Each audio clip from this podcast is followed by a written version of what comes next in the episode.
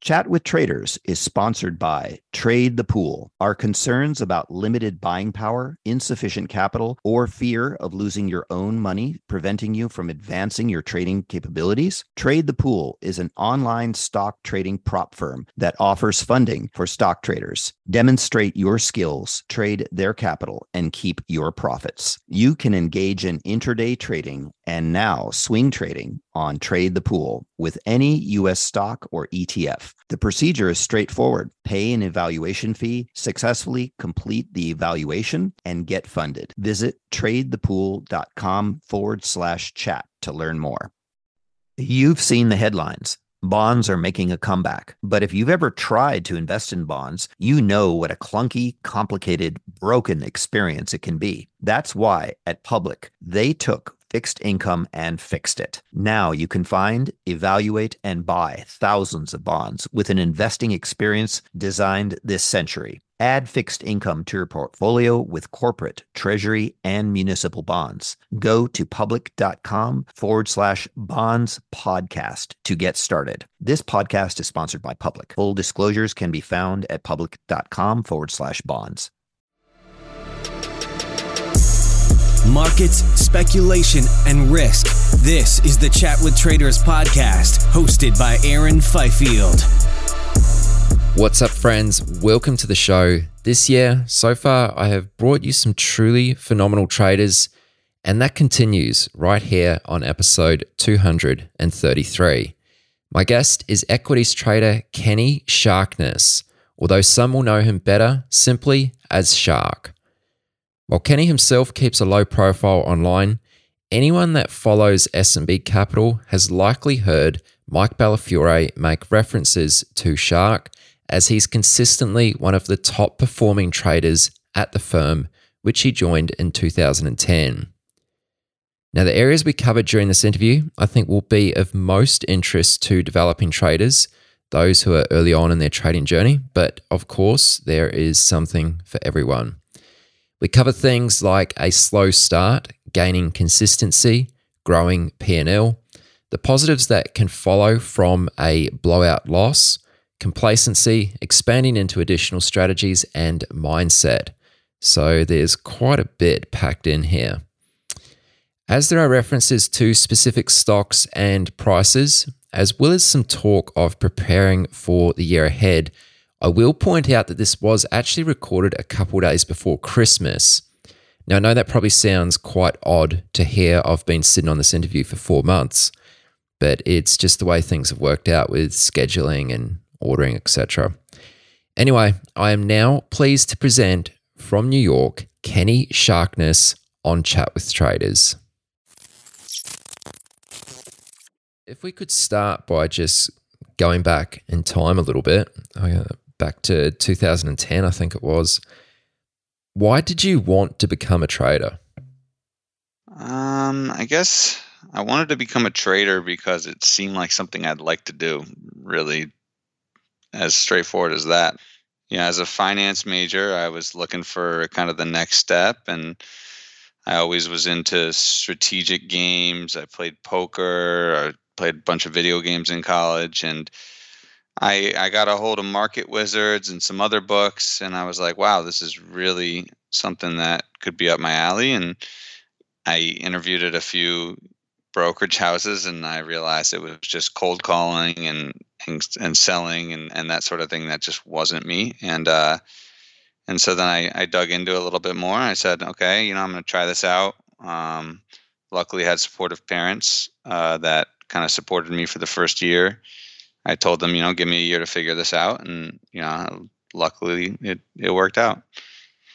And at that point, had you gone down the route of trying to get yourself on a prop trading desk? Yeah, I knew nothing at the start, and so I knew I needed to get some training, and so I looked around to places that had programs that taught you how to trade, and, and SMB was the one that I gravitated to, and went through a few interviews and got the job. And you know, at the time, it's different now, but we actually had to pay for the training, but then they would onboard you and give you an account to trade. Um, very small at the time, you know, they give you more risk if you do well, but Uh, so I actually paid to start, you know, my first job out of college, which is I would say a little bit unusual, but uh, it was also very beneficial because I knew nothing and I just got taught good habits from from the get go, and I didn't have to break any bad habits, and and uh, and I think I started from a you know a good a good footprint basically. So you hadn't placed any trades prior to joining SMB? None. None whatsoever. I didn't even know what a bid ask level one, level two, any anything really uh, when I first started. Let's go through your early experience. So, talk to me about that first year. Um, you know, did you have a natural talent for this? Did you just hit the ground running, or what did it look like? I mean, it's so long ago now, but uh, I don't think I was some sort of savant or uh, prodigy or any of that. I think what benefited me was having the right attitude from the get go, knowing that I was I was going to suck and it was going to take a while, and my focus really was getting better and setting goals and making incremental prog- progress and all the cliche things that really work. Uh, so you know, the first year I, I I think I just got my account green after ten months, but but the biggest benefit um, and I guess the biggest service I did for myself was never dig myself a hole trading super small, 100 share lots until I really proved to myself that I had some consistency, I had some edge and and then from there on out it was about just developing that a little bit further and scaling up and that sort of thing. I think that's probably quite an important point you bring up there. Never, or you didn't dig yourself into a hole. So I'd like to just not gloss over that. I mean, how did you go about that? I know you said you just traded very small, but was there, you know, for someone else who's listening to this, who's just coming into trading, they might hear that, okay, don't dig yourself into a hole. I mean, what more to it is there? Yeah, I mean, keeping your risk limits super small at the beginning is is simple as that. Um, obviously, I'm at a firm and we have our risk limits there, and there's a risk manager, and so it's a little bit different if you're trading on your own, but you can still set yourself risk limits and stick to it and never lose more than just a couple hundred bucks in a day at the beginning. And usually at the beginning, especially when you're not trading well uh, and you're you're down money, it's not something that you're just going to dig yourself out of. Uh, you just kind of take a step back, treat it as a little bit of tuition, and go about the next day trying to get a little bit better. Um, so that was that was the biggest thing was just keeping things super small until I had you know some some sort of uh, little uh, albeit track record at, and then go from there. Okay. When we spoke uh, beforehand uh, the other week, you said that your progress was very slow um, and maybe a little bit too slow. Uh, can you speak to that a little more? Yeah, it's so funny looking back because it's not it's definitely not a problem I have these days. But at the beginning, my biggest problem was scaling up, uh, and, and so I say that because I think I could have been trading bigger, you know, year two, year three, year four, and and making a lot more. But at the same time, it was probably uh, beneficial to go incremental. So my psychology was always there, but uh, but that was a big thing. And and what I did was I set goals to try to trade a little bit bigger, feel a little bit more uncomfortable in my trades, journaled about it, reviewed it each month, and and then kind of just chipped away at it. Um, and it seemed slow at the time, but I guess looking back, uh, you know, I'm, I'm I'm happy with the with the progress I've made. I guess. I know it was ten or more years ago, but can you recall what some of those goals were? Sure. I mean, like I just said, uh, maybe I, I wanted to make sure I felt uncomfortable in my best trades, meaning, you know, I put a little bit size, more size than I was used to and, you know, cross the line a little bit where I'd start to feel it.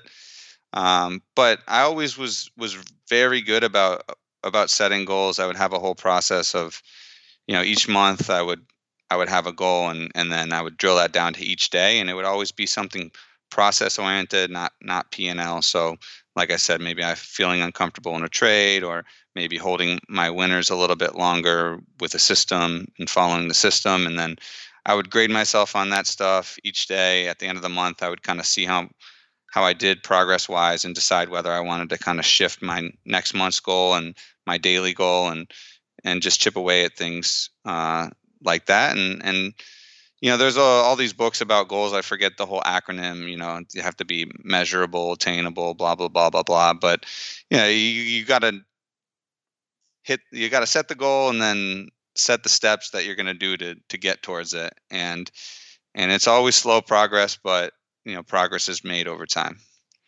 So it almost sounds like you kind of picked one thing each month and then almost like prioritize that.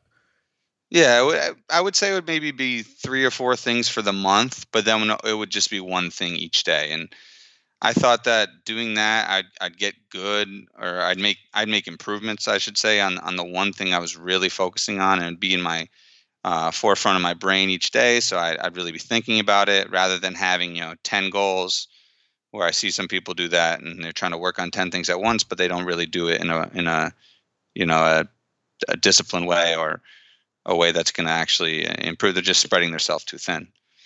Um, so I, I think, yeah, that was that was definitely instrumental doing it the right way and and just making progress one or two things at a time and, and not trying to be a be a hero.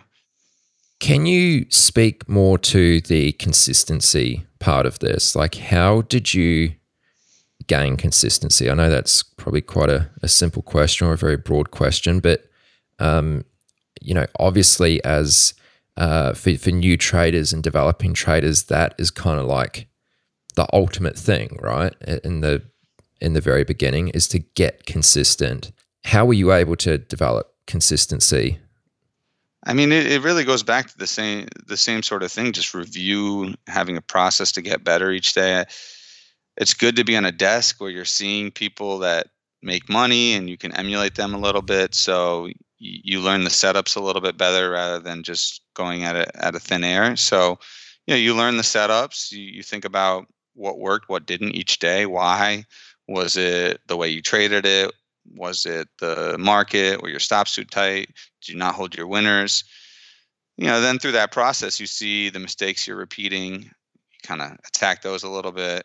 You see what you do well. You try to scale that up a little bit and you see what you do good in certain markets and what you do bad in other markets and all those things you just make little tweaks and little tweaks until uh, until your edge kind of comes into its own and everyone's going to be different. Some people are going to trade you know 10 minute time frame some people are going to trade two week time frame and and i knew that i had to find what kind of worked for me and uh, and that was a little bit more of an active style and through that style, I, uh, consistency was was really important because if you're day trading, you really want to try to, the best you can to pull some money out of the market each day.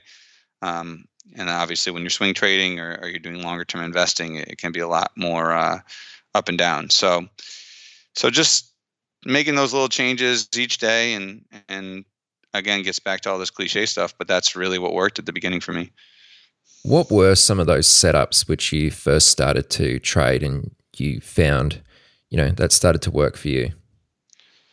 Oh man, uh, I remember it's kind of funny looking back. We used to sometimes find charts that were in a five cent range for like 30 minutes, and then you know that five cent range would break, and you you just play play the break, and that that actually would work a little bit back in the day, but algorithms have totally eliminated that stuff. But uh, it's just funny uh, thinking back. But uh, I I would have a bucket of things, and I would try to just pick up as much as I could from people that are doing well. So whether that be kind of a daily chart breakout or you know a stock that was in play and and was breaking the opening range or or uh, you know opening drive setup where you'd have a stock that is doing a lot of pre-market volume and you would just get in in the first move and try to kind of follow the uh, follow the tape a little bit.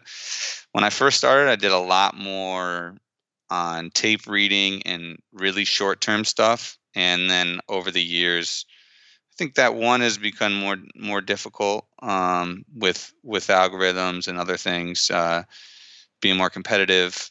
And two i'm just you know too old for that and three it's just not as scalable.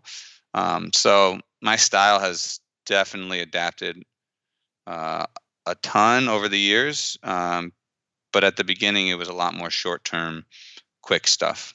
Okay. We're absolutely going to get into more of what you're doing nowadays, but just sticking with this point of consistency, you know, the position you're in at the moment, I presume you interact with a lot of the junior traders at the firm. And I'm sure, you know, some of those uh, traders are still trying to find their feet, still trying to find consistency. Mm-hmm. Is there any kind of theme or common, you know, stumbling blocks you've observed which um, sort of hinders their consistency? Hmm you know, really everyone has their own thing. You know, some people go at it too fast, some people go at it too slow. Uh, some people don't hold winners. Some people, you know, all, all, everyone has their own thing and and their own obstacles, and they kind of have to attack it their own ways. I've seen, I've seen it not work, out for many a trader for a variety of different reasons. Uh, as far as commonalities, I, I mean, it's just about having a plan, being able to stick to it, all the you know, I, really the psychology aspect, of course, uh, is is the most important. And so the ones that can kind of get their psychology under their feet and being able to deal with the ups and downs and still make the next trade the same way, even if the previous trade was a loser, and just really drill down on what triggers them and their psychology are the ones that are going to work out. I don't really have the one thing that I see across everyone that hasn't made it. Uh, if that makes sense. It does, yeah. That's what I would say there. I think everyone has their own their own issues, their own demons, and it's about finding them out and and attacking them. Let's get more into growing profitability. So I think you said, you know, that first year, by the end of it, you did manage to um, be slightly green on the year. Mm-hmm. But uh, what was it like after that point? how quickly were you able to ramp up, you know, your daily P&L numbers? Oh man, it took a while. Um, but every year was a little bit better and and then the numbers I would pretty much grow seemingly at the similar, you know, kind of make double the previous year for many years. Um, and uh, that was just about making my goals about trading bigger and and like I said, it wasn't really as fast as I wanted things to happen, but I, I did it in a way that never messed up my psychology. And then really, I think the turning point to really turning turning it up a little bit was when I it was uh, KBIO. I know a lot of people have talked about that one in the past, probably, and uh, I took a really big loss on that trade, like ten times bigger than any other loss I had taken, and and then uh, just seeing myself dig out of that within a couple months, uh, you know, I think at that point I was like, man, it's just not that bad. Like, uh, if I can deal with that, um, my I just my risk tolerance grew grew so much at that point. I think, and then if you go even further, taking some more big losses and coming back, you just build that resiliency over the years, and then uh, and then you make a little bit of money, and it just becomes a little bit easier uh, to deal with some of the swings. Okay, so if that KBIO trade was a bit of a, a pivotal moment, um, what year was this? This must have been like 2018, I don't even remember. 17, uh, like it was a while back, right? Yeah, something like that. I, maybe I had half erased it from my memory. I, uh, I don't. I don't remember PTSD. what was? Uh, how come you took such a big loss on that? You know, ten times bigger than what you normally would accept. Uh, well, uh, you know, I did all the cardinal sin things there. Uh, I had a, I remember it was a bankruptcy stock that was trading like 250 and I was short it because the parts were with worth 50 cents or something. But it was a low float, and then Martin Shkreli came in, did a reverse merger, and then started squeezing after hours. And instead of just eating my loss, even though it kind of skipped up two bucks before I could get out, I um, tried to do the add add add game and then you know it went from 2 to 10 to 15 to 20 and i had never seen a squeeze like that now there's seemingly one like that every month but you know you, i didn't get out and i tried to fight my way out of it and uh and that was the uh, the costly error so you know when in doubt get out and that's that's the big lesson. Right. So once this trade was you'd covered, you're out, it was kind of booked. I mean, how did you feel at the time? Yeah, it was a little traumatic at the time. I remember um, walking back, just thinking, replaying it, and I definitely felt a little bit down. But uh, I kind of worked it out with the firm over the next few days, where they would just cut my split, and as I uh, as I chipped it away, so that really helped my psychology as well. And uh, you know, instead of getting my normal split, they just pay me out ten percent, and the rest would go to the hole. And that was that was instrumental, I think. And you know, I just got back up, tried to just make a couple green days, get get a little confidence, knowing that was kind of a fluke thing, and learn from it. And and uh, you know, like I said, we we really got into a really volatile time. I think uh, a couple months later, and I was able to just get out of it real quickly. So at that point, I think I kind of hit a light bulb where you know things are not that bad. You lose a little bit of money, it's it's okay, and there'll be another day. This might sound like a bit of an odd question, but you know, do you think if it wasn't for those kind of, uh, you know, taking those big hits, that you might not be the the trader you are today? Yeah, I, I think that's 100% true, and I think every big trader can probably point to some of those moments. I think uh, I think I heard once Paul Tudor Jones won't hire people that haven't dealt with a situation like that before, uh, because you just have to you have to have some uh, bumps and bruises to build that resiliency and build that tolerance and, and that sort of thing. So I 100% uh, believe that if it wasn't for those things that feel like the worst thing ever at the time, um, but in the end can be uh, very instrumental in, in long-term success. Yeah, as devastating it is at the time. I'm not saying go out and just you know blow up an account so you can feel it, but but it's kind of inevitable if you're trading long enough. Of course. What about in terms of any systems or processes you put in place to help build your risk tolerance? Yeah, I mean, being at a firm, it's a lot more organized. So um, the way it works is we have a you know stop loss for the day, and and if you hit that number, you at least have to have a conversation. If it's a really special circumstance, you can maybe keep trading, depending on if your mind's in the right spot. But over the years that you know as you do better and better and you say oh i you know i've proven i can make this amount then they'll increase your stop loss and that just know, can go uh, on and on and on so it's a little bit more organized i think when you're at a prop firm than it is uh, you know if you're uh, trading on your own but that's not to say you can't organize it yourself and you know have your stop loss then increase it as your account grows so that you're not risking too much of your account on any day or any trade. What was the process for increasing your risk each day? Or, sorry, as your account grew, I should say? Uh, the process was just chipping away at my my size, uh, hitting those goals, having you know record month, going to the risk manager saying you know next month I want to increase my stop by ten percent or fifteen percent or whatever it is, and uh, then trying to structure each trade within that. So if your stop is say, you know, 500, maybe you're risking $50 a trade, and then your stop goes to a thousand, you'll risk a $100 a trade and try to trade the same way. As it grows and grows and grows, then maybe your strategies have to adjust because scalability becomes an issue. But um, but very systemized and as you risk more, you really want to evaluate if you're trading the same way and if it makes sense and you're not uh, you're not changing your strategy just because uh, you have a little bit more size how long was it until you hit your first million dollar year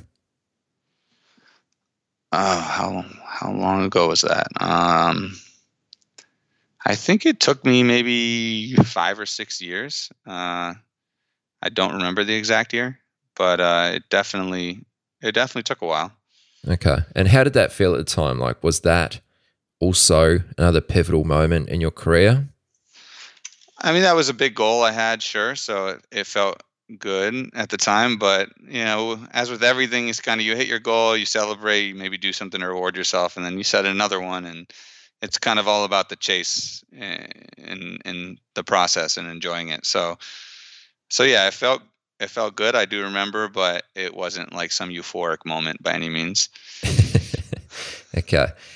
Are you a developing or seasoned day trader who trades the US markets? Is the only thing stopping you from getting to the next level is having enough capital to trade? Trade the Pool is a unique online stock trading prop firm that funds stock traders worldwide not having to risk your own capital can help you focus on other things like making better decisions on your trades. There's no PDT rules to worry about. You got more than 12,000 stocks and ETFs to trade, long or short, and professional tools at your side. How you get funded is you show them your skills through a straightforward evaluation process. Once you pass the evaluation, you get funded and trade with their pool of money and split the profits. Don't let the lack of buying power, capital, or fear of losing your own money prevent you from taking your trading to the next level. Visit tradethepool.com slash chat to learn more. Another day is here and you're ready for it. What to wear? Check. Breakfast, lunch, and dinner? Check. Planning for what's next and how to save for it? That's where Bank of America can help. For your financial to-dos, Bank of America has experts ready to help get you closer to your goals. Get started at one of our local financial centers or 24-7 in our mobile banking app. Find a location near you at bankofamerica.com slash talk to us. What would you like the power to do? Mobile banking requires downloading the app and is only available for select devices. Message and data rates may apply. Bank of America and a member FDIC. I'd be interested to uh, learn a bit more about how you've kind of pushed the boundaries, how you've maximized your edge. You know, up to this point, we've kind of spoken about, you know, your early developments – uh, gaining consistency, sort of growing your profitability, building your risk tolerance.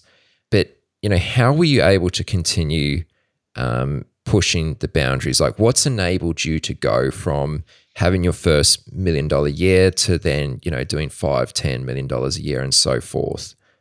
Like, I, I, are you just doing the same things but bigger? I'm sure it's not as simple as that. Well, you know, you, the the thing I love about trading is you can you always pursue the best version of yourself and you you have that pursuit of excellence all the time. And I was always really competitive so I wanted to be kind of the biggest best trader at the firm. So that was that was something that motivated me. And then just trying to see how good I could be is another thing that motivated me. Yeah so uh, every year I just try to try to improve. And and then as I've I've gotten you know over the years then your strategies adjust a little bit. So maybe on low floats you got to be careful about taking too much size for example and so now i've started to gravitate a little bit more to bigger cap stocks and doing a little bit more with options and hedging and being able to take overnight risk comfortably. Um, so certainly uh, you know my time frame has also probably uh, lengthened quite a bit. Um, so yeah all those things kind of go into it i would say. Okay. I think possibly what I'm trying to get at here is, you know, Mike speaks quite often about breadth. Like, is that relevant to the, this question here? I think that's one of my strengths is I'm able to do a lot of things at once, but I don't think that matters that much in that certain traders can do really well just trading a couple symbols a day. For me, I would get impatient and it was just beneficial for me to to trade more symbols so that I could, you know, not get too impulsive. And then additionally, if you know, if you do have the ability to kind of process a lot of trades at once, you're obviously making more bets. You know, trading is a game of probabilities. You want to be the casino, so the more good bets you can make, you know, the, the better you should do, the more consistent you should be, and the more money you should make. So that w- that's definitely a strength and goes into it. I don't think it's it's necessarily um, pivotal um, because I, I see other traders do great just trading a few names. Okay. What about specific challenges you've encountered along the way, you know, while scaling? I think I may be wrong here, but I, I think when I did a podcast with Mike a little while ago, he, mm-hmm. he made some comment about how, and correct me if I'm wrong here, you know, you were too early. Uh, often you'd have the issue where you would be, you know, too early shorting uh, the, you like to short the front side of a move, um, but you'd often run into the issues where you were too early. Um, so, like, what did you do to kind of counter those issues? You know, and, and that's just one example. But like, are there other things? Like, did you? I don't know. I can't even think of something at the moment. But like, not just like P&L, maybe like there was something like psychological that you had to kind of push through.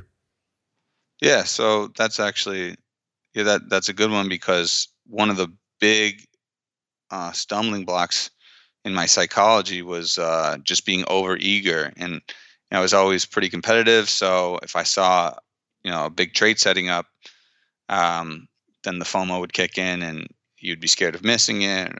I'd be scared of missing it, and I might uh, I might do do a little bit of size one or two days early, and then that would really eat into to the trade. And so, so yeah, I've definitely made uh, a lot of strides on that by really focusing on lowering my stress points in each trade. If I feel if I felt stressed or eager, I would really try to be on top of it.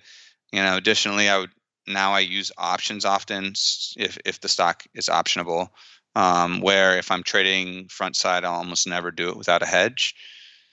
And then uh, additionally, if I'm doing like a low float, for example, um, I'm almost always waiting for the backside now uh, because it's just it's just not worth it, um, especially with what we've seen the last couple years and how far things can can go up. Um, it's been pretty amazing. So that was a big thing thinking about where there was uh, any stress points in my trading and really trying to eliminate that and i think that's been super uh, instrumental in kind of my success over the last couple years are there other trades or other strategies which you play um, where you've also lowered your stress points other than just um, you know shorting parabolic stocks i've tried to do that across the board um, lower my variance overnight by using hedges or taking less pieces overnight. That was that was one thing. Um, just trying to have winners overnight rather than anticipating or getting in early. Only take winners overnight uh, if if I'm not you know uh, hedged out or something like that. I think the the idea of being early is not just on a parabolic short; it's about uh, you know any trade that you, you anticipate. So I try to kind of implement the same thing across the board, rather than just on kind of parabolic shorts. Yeah. Now you've been trading a little over ten years now. There's traders who have been doing this as long as you, if not longer. And most, you know, the majority here do not have comparable performance to you. How come? Like, how come you're an outlier? Uh, I mean, that's a tough question to answer, but I think I do see a lot of complacency. I would say, you know, you get stuck in a, a pay the bills mode, and and then you just get used to it, and you just go and punch the keys every day without really trying to improve. I think uh, I think uh, I, I definitely have a, little bit more competitiveness than most, and and so that's certainly helped motivate me. Um, I think a mix of being competitive, but being humble enough to know when you're wrong and take a step back uh, is a, is a combination that I def I don't see that often. So that that's definitely one thing I think that. But uh, yeah, I see it. I see it across people I train and across the firm where you know you just get comfortable and and one day bleeds into the next and you're not really uh, pushing the boundaries mm. it's interesting because how like is that ever so complacency and getting comfortable has never really been an issue with you because obviously you've made enough money where that could easily be the case i mean it hasn't yet um, maybe it will one day I, I see some of my friends that were super successful losing a little motivation lately. Hasn't happened to me. I'm not saying it never will. I still love trading and I, you know, want to push myself as much as I can and I enjoy it. I, you know, the money's never been a motivating factor. It's kind of just how you keep score in trading. It's it's been about trying to be the best version yourself, trying to, you know, just trying to be the best out there if if if possible. Let's get more into how you are trading today. Um, you spoke right at the beginning. You know, you trade these little five cent range breakouts uh, back in the day, but what are the sort of things that you're doing now?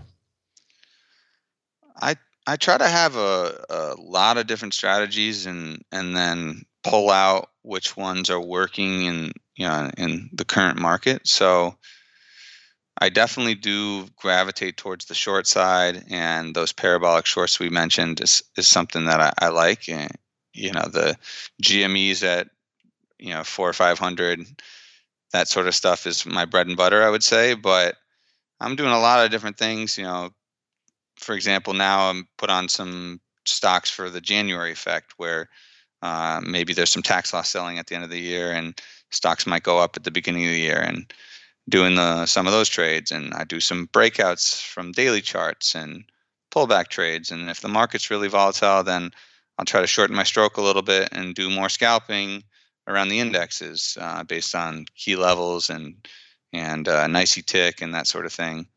So I I try to basically see wherever anyone's making money and if it makes sense to me, I'll try to implement it into my game with small size and as I get more comfortable with the setups, uh, I'll try to just ramp those up. And that's how I've been able to kind of add different strategies and pull them out when uh, when they're relevant for the current environment. Did I hear you say NYSE tick What's that? Uh, that's a common indicator people use of uh, where this the amount of stocks upticking at once at the NYSE, I think is, and then uh, usually people view plus or minus a thousand as a significantly or uh, statistically significant rather. That's not something I'm necessarily going to trade on, but it's just one indicator I might use while trading the indexes. I don't love trading the indexes, but when the market gets really volatile, even like it has been the last couple of weeks, um, you know that's that's where you got to kind of gravitate to towards. And I do see uh, another commonality going back to your previous question of people kind of get st- stuck in one strategy and then maybe they learn something that works for a little bit and they're not working on their game outside of that and that that's something that can kind of get people stuck in the mud a little bit yeah well let's let's speak about that because that's a good point actually so say you have developed consistency and you're doing quite well with uh, a particular strategy or a couple strategies in you know a niche or an area of the market how do you start to build your confidence and your ability to trade other strategies?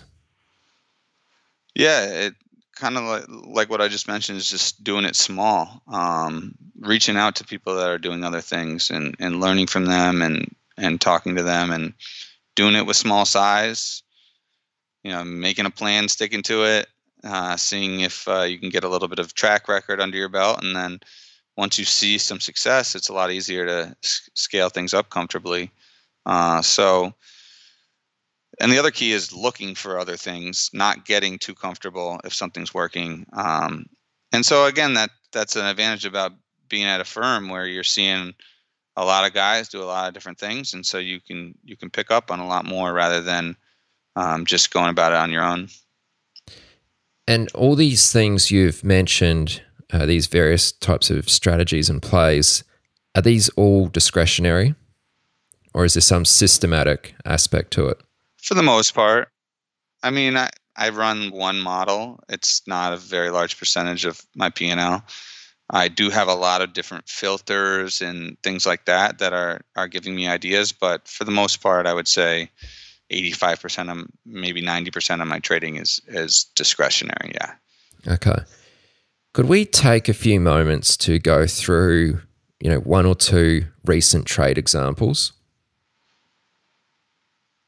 Okay, sure. Without giving away too much. Um, so a trade that I'm in now is uh, I'm short some AMC. Um, you know, I, I oftentimes what I'll do is as the stock's going up, I'll I'll buy some calls and anticipate it going a little bit higher so I can kind of work into a short with a built-in stop. So that's kind of what I did with AMC. I bought 32 calls and I was shorting it over the last couple days.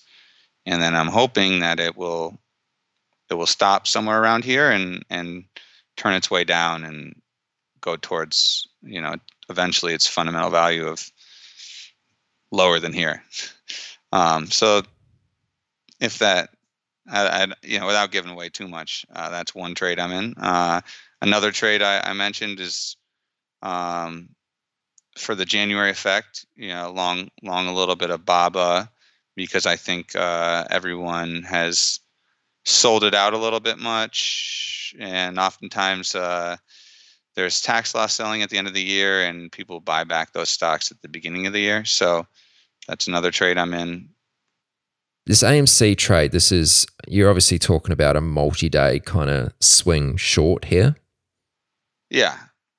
Would you be able to go into how you use options a little more? This is something we, you know, not many traders speak about this um, too much, especially we haven't really covered it uh, on the podcast too much.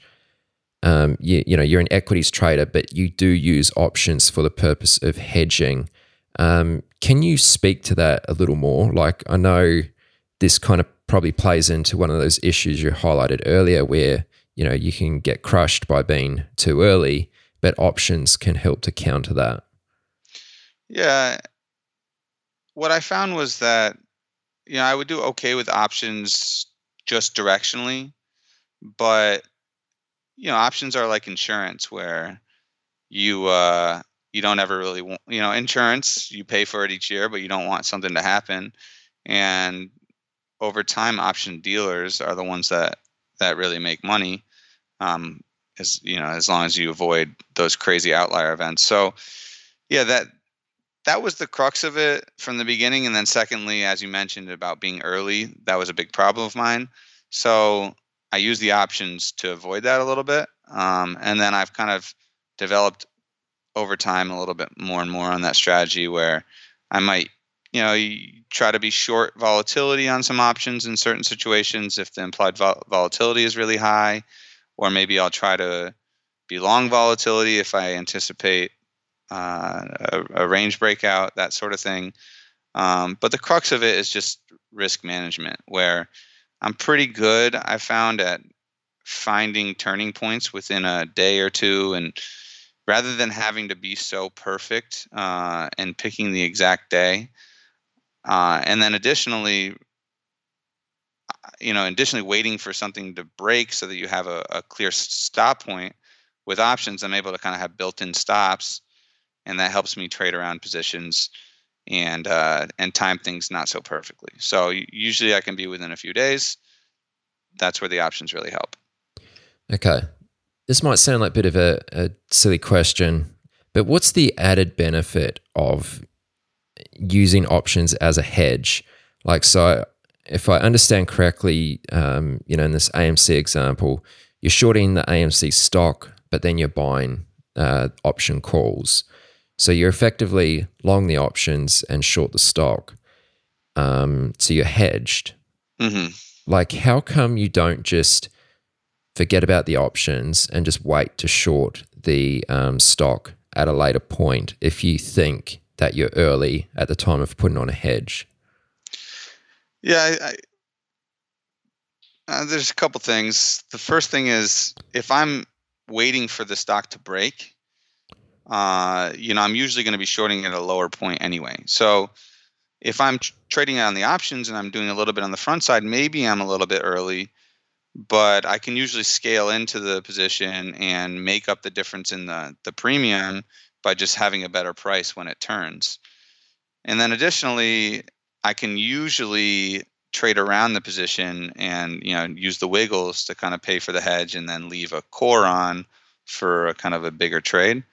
And then finally, the big thing is you you can sleep at night, uh, especially as positions get larger. Um, so you know you always have your worst case scenario covered, and and in the end, trading really is just about living to fight another day. Um, so that that's been instrumental in lowering my stress and uh, helping me sleep better at night um, and scaling up in a more controlled way, way basically. Right lowering your stress points. So with your hedge, do you do you typically make money or lose money on that? Well, the idea is to lose money on the hedge. you know, there are times where each scenario is a little bit different, you know, and you evaluate the risk reward on a trade as the trade develops. So um, sometimes I'll sell my hedge and go naked short completely. Sometimes I'll sell my hedges and buy another strike up, maybe even double size. Uh, sometimes I'll sell premium against them. So it really is very situation specific. And in the end, that's where my discretion of what I think the next most likely scenario is and uh, putting myself in the best the best situation. Um, so it, that's a hard question to answer specifically. I think uh, yes, I'm anticipating losing on the hedge most likely. Okay. Yeah, that makes sense. Now, Mike often speaks about the idea or this concept of being a bionic trader. So, using technology to assist your trading. Mm-hmm. Is this something you do quite a bit of? Like, are there custom tools that you've built out to to help you? Yeah, uh, I have a million different things that are spinning me information. So that's certainly the case.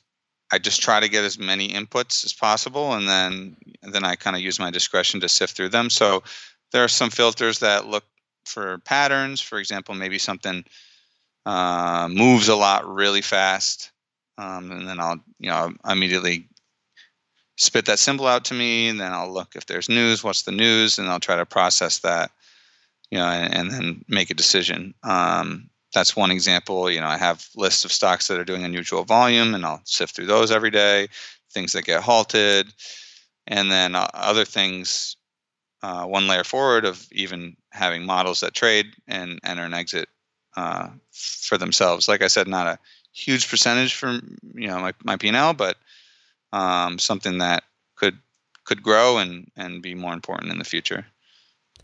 Last question here, Kenny uh, and I think this is quite fitting given the time of the year. As we're about to roll over into 2022, how do you prepare? How do you set yourself up for a great year ahead? What sort of things are you doing around this time? Yeah, well, number one is uh, recharging. Um, so I'll typically take a vacation around this time, and uh, I'll be going to the beach here for the first time in a couple years uh, next week. So looking forward to that and spending some of the time there to look over my numbers, see what worked, think about goals for the next year. Um, how am I going to go about trying to hit those goals? Making sure they're not too P and L focused because so much is dependent on what the market gives you. Um, and then and just making sure you uh, you're doing the things to not get burnt out staying motivated, and uh, and and putting yourself in in a good place psycho- uh, psychologically. Do you have any idea what some of those goals may be? You know, it's funny. I, have been kind of thinking about it a little bit, but I haven't really sat down and did a proper, you know, write up uh, thought. But my goals are certainly shifting at this point in my career where this year, for example, you know, with a new new baby, a lot of my uh, my goals went away from taking some time away from the screens and spending more time with family and being home for all that stuff. And I actually think that's been really good for my trading uh, because it's just made it less important and made it so that even on a bad day, you know, the next day doesn't bleed in. You know, a bad day doesn't bleed into the next day, rather as far as you know work and goals specific to trading. I haven't really given it too much thought yet. I've kind of uh, had a good year and and been trying to just enjoy the end of the year a little bit and then we'll figure it out here within the next week or two. I know you said earlier that uh, especially earlier on you were kind of like doubling your performance each year pretty consistently. Um, is, is that still the case no, I, that's not the case anymore. I think uh, I've hit a point where, uh, and I think most experienced traders hit a point where the the market really dictates your, P and L, and you can always improve and get better. And and and then if you had the same market the second time, maybe you do a lot better. But you know the market's been really good the last couple of years, uh, as so many people have gotten into trading. We had so much volatility with COVID there's been a lot of stocks that have been flying crazy and providing a lot of opportunities. So there's no guarantee that that's going to continue. Um, so that's why I said it's really it's really hard to.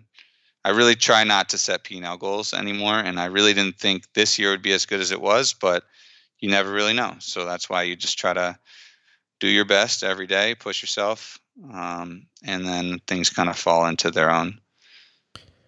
Just one more thing I'd be curious to know about. Um, how has your mindset and your attitude towards trading evolved as you've had more success?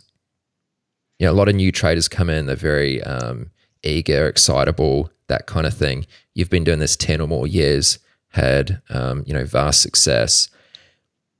How's your attitude and uh, mindset to trading changed?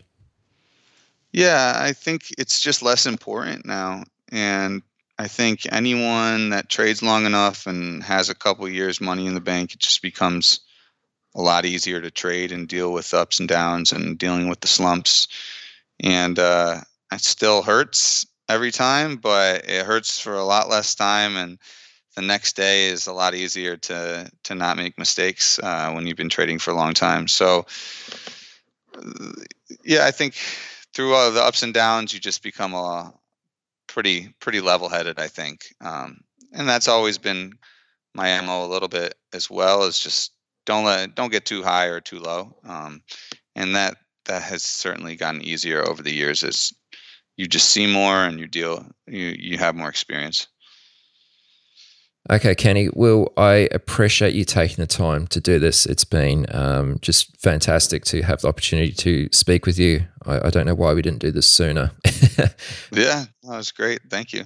I know you keep a pretty low profile online. Uh, I always ask guests at the end, like, is there anywhere they can go to follow you, find out more about you? I don't know if you have an answer for this. Yeah, I, I I'm not a big Twitter, Instagram guy. Uh, not big with the social media. Okay. All right. Well, once again, Kenny, greatly appreciate your time. Thank you very much. Thanks for having me.